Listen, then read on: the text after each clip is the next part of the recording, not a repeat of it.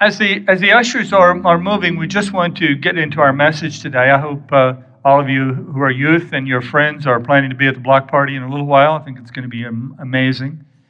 Uh, if you're if you're going to be in the Global Leadership Summit meeting, we're having a really sh- brief uh, team meeting for the those who are uh, leading the Global Leadership Summit right after service. And uh, what I, I, will I'll try to remind you of this when I'm done preaching, but. Um, what we want you to do. We want you to get ministered to if you want to be prayed for at the end of the service or if you want to receive communion.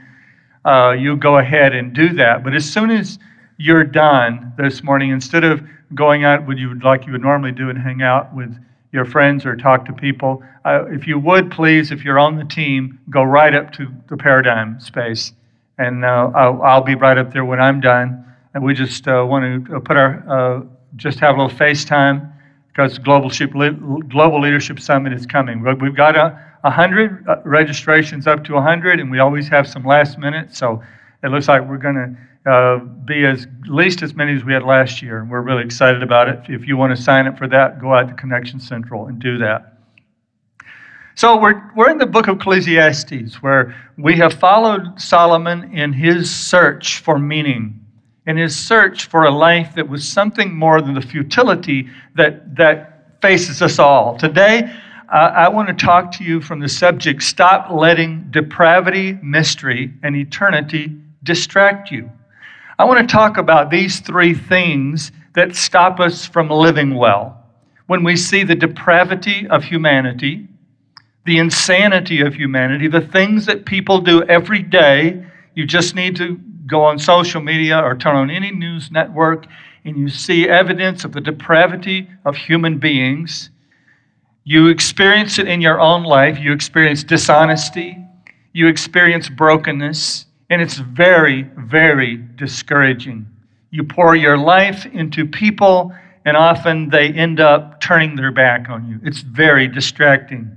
And then there's the mysteries of life, the things that we don't understand, the things that we look for answers for. And then there's the weight of eternity. Eternity can have a great impact if you understand it in God's way and if you see it from God's point of view. But eternity can also paralyze you. Uh, so, what are you going to do? Are we going to become frenetic, working control freaks who live with no margin in our life? Are we going to become irresponsible pleasure seekers for whom work is just an interlude between parties because we can't face the depravity, the mystery, and the weight of eternity? Peggy Lee used to sing with that hauntingly beautiful voice that she had. Uh, for those of you that are my age, my generation, she used to sing, Is that all there is? Is that all there is? If that's all there is, my friends, then let's keep dancing Let's break out the booze and have a ball if that's all there is. That's a really interesting song. You ought to go on YouTube and just listen to all the lyrics and the verses of that song. It's a really, really interesting song, and it describes the futility that, that Solomon talks about over and over again. But there are keys today to holding meaningful, having a meaningful life, to holding work, in enjoyment of creation in a really healthy tension. There's, there are keys to doing that, and that's what God wants us to know about. The Lord wants us to know about that because He knows that we, we struggle and search for meaning, and we, He knows that we all struggle to feel that we matter. The meaning in life is what that, that other people matter, and, and that, that we matter means that God sees us more than just a tool that God sees us more than just a machine. You know, more and more we're becoming a world that we're, where we're becoming more and more impersonal, especially as we see robots taking over our jobs. And we see incredible specialization in our jobs where you go to work and you just, you, what you do is probably just a small part of some bigger, bigger project and you don't even get to see the finished project. So we're becoming more and more depersonalized. But God, if, if you will you will figure what how God views this, it will change your life. I said it will change your life if you can understand how God fits into this. This is what Solomon found out. He tried all these other things. He tried work, he tried pleasure, he even tried wisdom, but he didn't get any answers until he went above the sun, because he was talking about life under the sun, until he went above the sun and he checked in with God. So it's about holding those things in tension work and enjoyment. My, my favorite verse in all of Ecclesiastes, I believe, is Ecclesiastes, Ecclesiastes chapter 7, verse 18. It is good to grasp the one and not let go of the other. The man who fears God will avoid all extremes. Now, Solomon's not promoting mediocrity, mediocrity here. He's, com, he's promoting wholeness, becoming a whole person. We've all got people and things that make us want to quit. Hey, do you have any? Do you have anybody in your life right now that's just making you want to quit? Huh? Do you have anybody in your life that's just making you want to give up? The Apostle Paul seems to be making that point in 1 Corinthians 15 19 when he says, If in this life we only have hope in Christ, we are of all men most miserable. If in this life we have hope in Christ, we are of all men most miserable. Now, does that mean, does that mean there's nothing worth living for? Does that mean that this life is not supposed to be, does that mean this life cannot be joyful? We, we used to have a saying around the church, and probably many of you who are older, uh, been around my generation, and you've probably heard this statement tis, one's, tis one life will soon be past, only what's done for Christ will last. But is, but is doing, is doing, is working for Jesus the only purpose of our lives? Are we just human de- doings? Are we also human beings? I, I, I, believe in that saying, and I like that saying, but there, there's something incomplete about that saying that tis one life will soon be past, only what's done for Christ will last. There's something incomplete about that. There's something, there's something harsh about that. There's something about that that doesn't give a human being all they need to be a human being. There's something about that that just creates a Christian working class while everybody else gets served by the Christian working class. You've heard of the 80 20 rule 20% of the people do 80% of the work. You've heard that rule, right? Well, that, that saying, and, and, and I believe the misapplication of Paul's uh, hope of the future, but kind of nothing now, is cr- creating a situation that's not all that healthy and doesn't it's not sustainable for life. Jack Mitchell was a a very good friend of mine, and some of you know Jack Mitchell, some of you went to his church. And he built a great church in uh, Natick, Massachusetts. It's still going on today. And uh, Jack was a extraordinary man. He was extraordinary preacher. Uh, Jack had a amazing memory. He would get up and preach a sermon like this, uh, better than this, with uh, all his points organized, all his illustrations, with no notes. He would remember everything he wanted to say. He was a marvelous, he and, he and his wife were both marvelous human beings. Jack uh, got cancer and uh, was very, very sick. And I'll never forget the last time I visited him in the hospital. I mean, Jack had a great sense of humor. In fact, he, he said he was really sick. I mean, uh, I, blood was on his gum. When he would open his mouth, I could see blood on his gums. And that's how sick he was. He was dying. And he was sitting in a chair in the corner. And he said, Hey, Phil, did you hear uh, about uh, uh um, uh, what's his name that just got, just got out of jail? Uh, O.J. Simpson. He said, he said, You hear that O.J. Simpson started a limousine service? I said, No, Jack. He said, Yeah, I'll get you there with an hour to kill. I would never tell that joke, but Jack did. Jack had a tremendous sense of humor. Uh, built great. I mean, he could he could draw hundreds of people just to hear him preach. And but he said to me that day, he said, "You know, Phil, I didn't know before I got sick that people, that anybody, that, that people really loved me. I don't know if he said anybody, that people really loved me. He said, Because I knew that people needed me. He said, Because I could draw a crowd, but I didn't know they loved me. Now I know they love me. That's what, that, see, that's the completion of life. That we're not here just as human being, doings, we're here as human beings. And Jack needed to know that not only was he a good worker and he was productive, he needed, he needed to know that somebody enjoyed him for something besides what he could do for them. I'm going somewhere, just stay with me this morning. Marilyn Monroe kind of said something like this when she said, Everybody wants me, but nobody loves me. Have you heard of the legend of Sisyphus? Have you heard of the legend of Sisyphus? Sisyphus, I hope I say that correctly. He was the legendary king of Corinth, and he was punished by the gods by being forced to push a rock up a hill and have it roll down for eternity. You say, well, I never heard of it, but I understand it. That's how I feel. Anybody feel like you're Sisyphus here today? I, I found a few, uh, a few images of Sisyphus on the internet, and I thought I just thought they were pretty cool, and I think you would appreciate them. Uh, you probably have somebody like that young lady in your life. Maybe rest one arm at a time. Here's another image. This is a mother. Thanks, kids. Go, mom.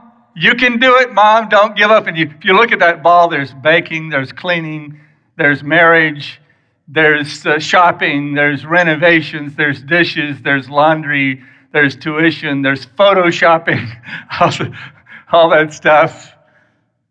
And, and then one of my favorites is this one. I don't know how well that's going to show up. Yeah, it's showed up good. Hey, Sisyphus, when you got a minute, I'd like to discuss this progress report with you.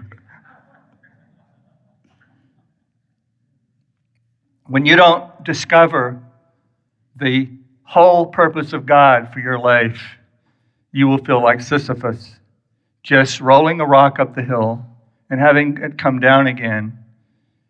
And if you uh, don't figure out the, the joy that God sees in you and God has for you, there's a huge danger that you will become an angry, bitter person or you will try to escape through the many ways that people try to escape the futility of life.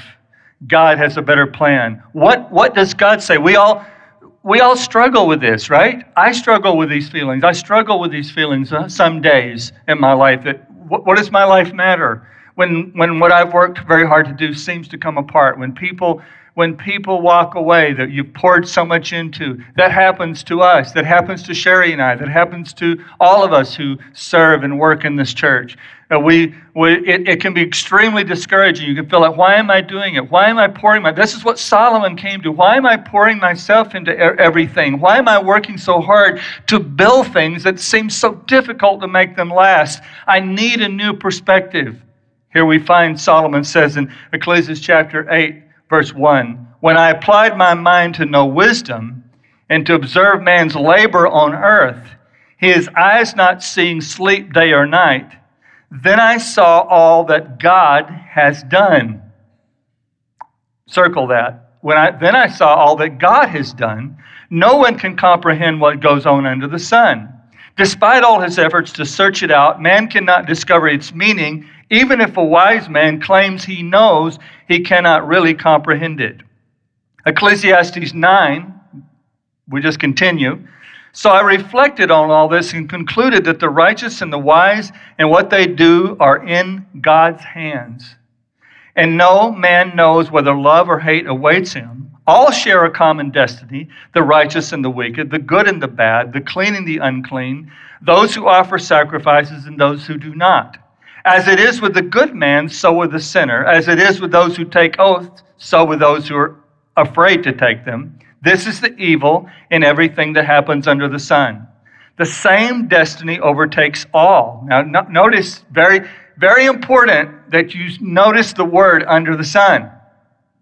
Very important. When you see all these cynical and discouraging comments that describe the way you feel, if you're honest, If you're honest, you know this is how you feel sometimes. You feel, I don't get any better reward for being faithful and working hard. And as I look around this room and see some of your faces, I know your stories, and I know that a lot of you feel this way. You feel you've done your best at specific things, but the result was not what you had hoped they would be. Remember, that is under the sun. That is not totally how it is. That's not the whole picture. I said, that's not the whole picture. He goes on to say, the same destiny overtakes them all. The hearts of men, moreover, are full of evil. There is madness in their hearts while they live, and afterward they join the dead. Anyone who is among the living has hope. Even a live dog is better than a dead lion. For the living know they will die, but the dead know nothing. They have no further reward, and even the memory of them is forgotten. Now, uh, let's read on. Their love, their hate, and their jealousy have long since vanished. Never again will they have a part in anything that happens under the sun. For the living know that they will die, but the dead know nothing. They have no further reward, and even, their, even the memory of them is forgotten. Their love, their hate, and their jealousy have long since vanished. Never again will they have a part in anything that happens under the sun. Go eat your food with gladness. He must have found out something. And drink your wine with a joyful heart, for it is now that God favors what you do. Now, we're going to read a little more of that in a moment. But notice that even the hope of eternity, when combined with the insanity and depravity of people, can distract you. It can distract you from a life well lived. After all, after all of Solomon's analysis, after all of his frustration about, about futility, he concludes with three great sentences. You got so you got to pick through here and discern what is under the sun and what is above the sun. I said you got to pick through these verses and see what's under the sun and what's above the sun. And he, it, it, I, I want you to see that there are three sentences that's going to make this all make sense for you and give you some keys to balancing out and not be distracted by man's depravity, not be distracted by, by the mysteries of life and why people do what they do, and not be distracted by the weight of eternity. I want to say this, and this is how I want to capture that truth. When you get rightly related to God, the certainty of your eternal future will productively and joyfully impact everything about your life now. Let me say it again. When you get rightly related to God, the certainty of your eternal future will productively and joyfully impact everything about your life now. How well oriented are you to God? Are you letting God be the center of your attention? Have you gathered all your limited understanding of people and all of mystery and all of eternity? And ha- have you done what a lot of people, here's what a lot of people have done. A lot of people have, have done, so, well, God, I've studied people and I've studied life, and God, I got this. I'll see you in heaven, but I got this. I figured it out. Here's what I'm going to do. Here's how I'm going to do it. God, I'll take over from here. I want to move you from that. I want to move you. Solomon was the wisest man who ever lived, but he concluded that he wasn't wise enough. He concluded that he didn't know enough. He concluded that he could not operate without God at the very center of his being. He could not operate without knowing the wisdom of God that was above his own wisdom, that he could not operate unless his eyes were fixed on the Lord and unless he knew what God was up to and what God was doing. Tommy Nelson has a great series on Ecclesiastes, and he's one of my favorite preachers, pastors, uh, uh, Denton Bible Church in Texas. He says this, and I want to read this illustration to you. He said, One time, a few friends and I flew in a small plane to the town of Lake Placid, Florida. The plane was an old prop job. In the middle of the flight, we got socked in by a wall of clouds. Vertigo came over me, and I didn't know if I was up, down, or sideways. I looked at the man next to me, and he was sweating.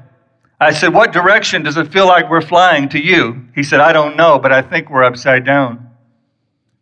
By that time, I felt like we were flying straight for the ground. Then I looked at the pilot, an old guy who wore a leather hat with flaps on his head and a big white handkerchief around his neck. While I was scared stiff, he was whistling and having a good time. I said, Don't these clouds make it hard for you to see where we're going? He said, Oh, yeah. When I look out the window, I can't tell anything about where I'm headed. He goes, Why aren't you a little more concerned then? He pointed down to the gauges on the panel. He said, See this right here? It never lies. There's a Delta plane over there, and there's an American Airlines plane over there. The ground is down there. I know who's talking to me on the radio. It's Leonard from Fort Myers. I know right where I am. Old man Solomon stuck his head out the window and said, Yikes. Life is pointless. People are crazy.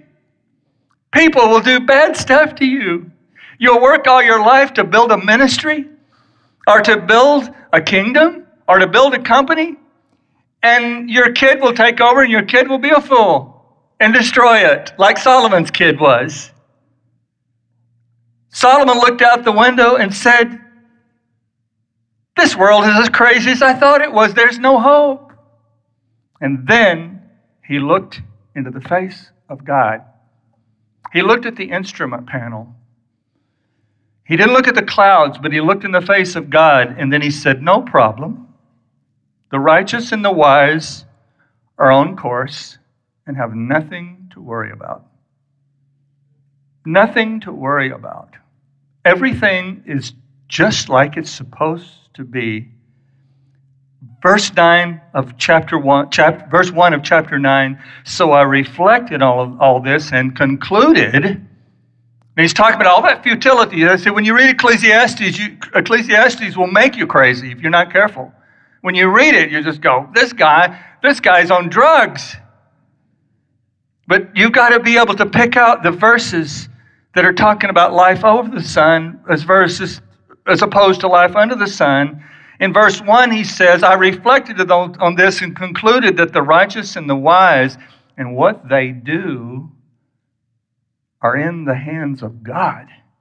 It's not in the hands of the crazy people around you. It's not in the hands of the fools. It's not in the hands of the depraved and the unrighteous. It's, it's not in the hands of even the best of human beings. It's not in the hands of my denominational leadership in my, in my church. It's not the hands of, of, of, the trustee board of this church or the leadership or the pastoral team of this church. What I do is in the hands of God. God is right. We see you're going to either get discouraged or you're going to participate in human depravity. You're going to either go around creating unprovable stories or you're going to try unhealthy escapes from all of life's mysteries. Do you know about those unprovable stories that you make up? Because your brain hates a vacuum. Your brain hates blanks. And so your brain fills in the blanks and makes up stories about why people are doing what they're doing. I was talking to a friend the other day, and we're talking about a situation in his life, and I start spouting off about that situation. I start telling him how it was. And I, I got to the end of what I said, and I had made three or four comments about an individual in his life that is not treating him right. I had defined that guy, and I had, I had told him exactly, I knew exactly why that guy was doing what he was doing. And when I got done, I looked at him and said, You know, I don't know what I'm talking about. I have no idea if that's why that guy is doing that to you. I have no idea. And I can do one of two things. I can keep, as, as Steve Light calls it, I can keep looping. I can keep making up narratives. That's what's wrong with the news media today. They're just making up narratives about stuff, and it's crazy. It's just crazy. A lot of you have stopped watching any news because everybody just makes up stories. They make up narratives. Well, let me tell you where that comes from. That doesn't come from the CNN or Fox. That comes from the human soul. The human brain does that, and your brain does the same thing. Your brain does the same thing. You make up stories about your spouse. You make up stories about your kid. You make up stories about your pastor. You make up stories about your president. You make up stories about everything because your brain craves information. And when you don't have it, you'll make it, you'll make it up. And it's been proven by science that your brain gives you a chemical reward for making up a story, even when it's not true.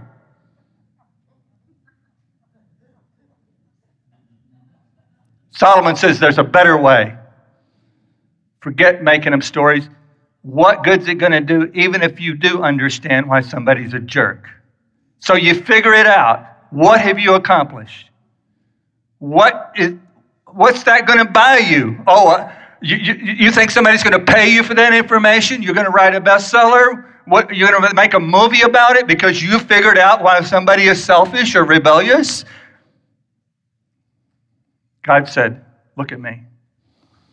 In my presence is fullness of joy. At my right hand are pleasures forevermore.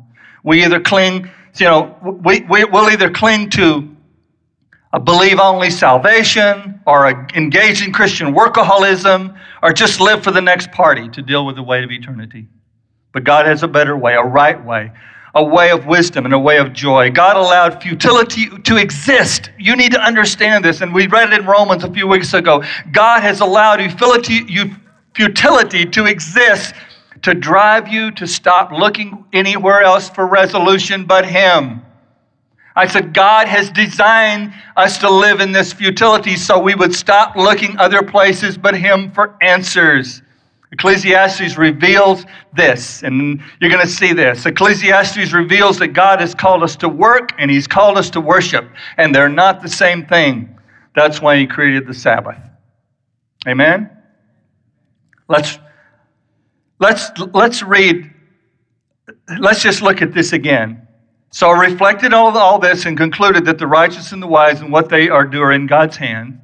Anyone who is among the living has hope. Even a live dog is better than a dead lion. Go eat your food with gladness and drink your wine with a jo- joyful heart, for it is now that God favors what you do. Always be clothed in white. Always anoint your head with oil. Enjoy life with your wife, whom you love, all the days of this meaningless life that God has given you under the sun. All your meaningless days. I won't read the rest of that. Perhaps we could say in these words are all one needs for living well. These words that I just read to you. Let me break it down for you. Validation of our life and the celebration of our labor comes from God. I said the validation of our life and the celebration of our labor comes from God. The righteous and the wise and what they do are in God's hands. It's good to keep score. It's good to have analytics. When I visited the Blessing Barn home store yesterday, that place was crawling with people. And that's very affirming. And I don't know what they did yesterday, but I'm sure they had a good day. That's very exciting because it means we'll be able to keep all those programs alive that help people. But at the end of the day, you can't put our reward in a report of any kind because at the end of the day, it's the sense of the celebration of God that keeps us in the game. You know that satisfaction of a job well done? That's not just a feeling of your e- own ego, that's the feeling of the presence of God. When you do, when what you do is in God's hands, when what you do is in God's hands, uh, John Oliver over here, I might have shared this before, I don't remember, but one day, John, I saw you come out of a classroom up here, and you had a big old smile on your face. And I said, John, what's going on? And John says to me, Pastor, I just got paint out of carpet.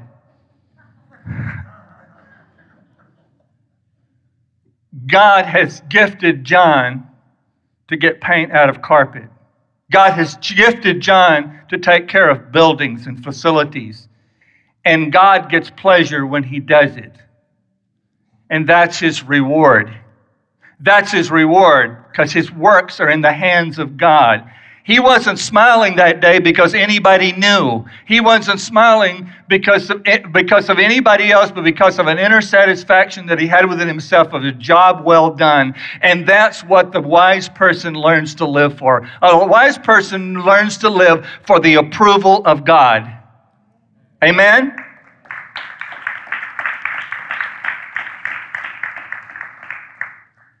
The whole reason, number two, the whole reason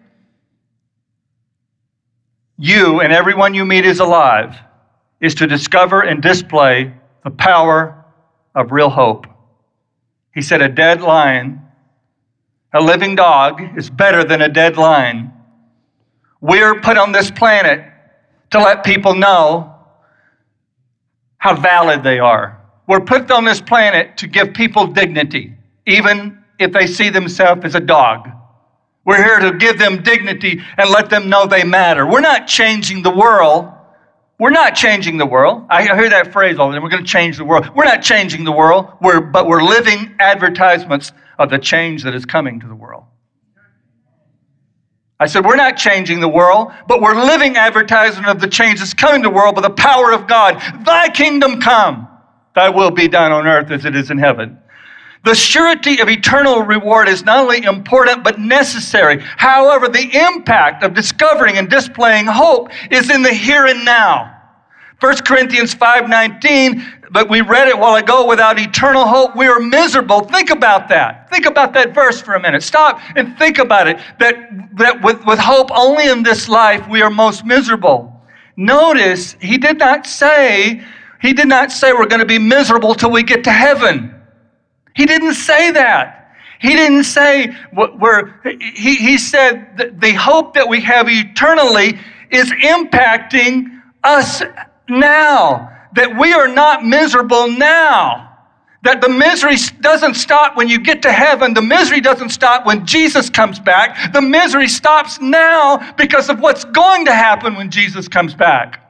Somebody say amen. The reason a live dog is better than a dead lion is that a living dog still has a chance of ending the misery of being trapped in futility.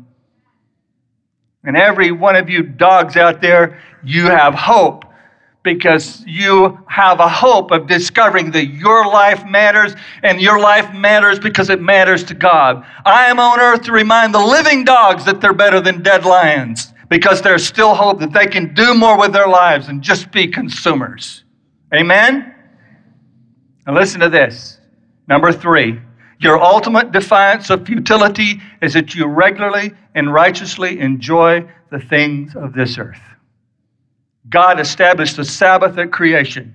Notice that. God worked six days, He rested the seventh. God didn't cancel the Sabbath after we messed everything up by plunging the earth into insanity with the original sin.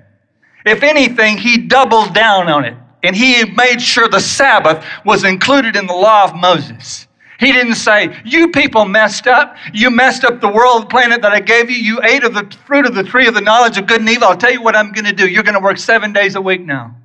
You're never going to get a break because you've made such a mess of things. You're going to have to just work for me and never enjoy my creation until we fix all of this mess. So don't you even think about taking a day off. Don't you even think about doing anything you enjoy. Don't you even think about it having some good food that you enjoy or taking a walk down the beach. Don't you even think about it because you are all losers and you all messed up what I gave you. That's how you act. But that's not how God acts. That's not God. God's not even looking for you to fix it. God said to, to, to, the serpent back in the garden, he said, he said, listen, you have afflicted man's heel, but the seed of woman will, will, will, uh, will, will bruise your head. It's going to be the seed of woman. It's going to be Jesus Christ that's going to put you down, not, not the working and the ability and all the labor of men. Not going to be that way.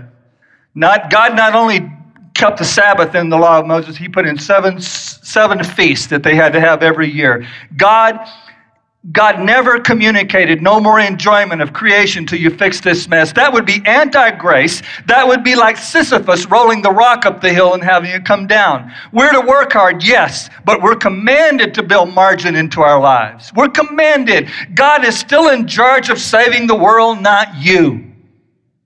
I said, God is still in charge of saving the world, not you. There's nothing as crushing as perfectionism and as cruel as utopianism. That we, through our efforts, are going to create a perfect world. There's nothing as crushing and that always, always becomes oppressive when we have utopian dreams. and we don't put our futures in the hands of God. Don't let depravity, mystery, and eternity distract you from having some Rocky Road ice cream. All right?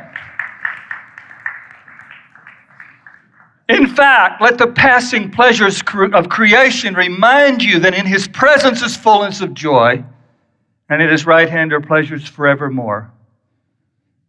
When you get rightly related to God, the certainty of your eternal future will productively and joyfully impact everything about your life now.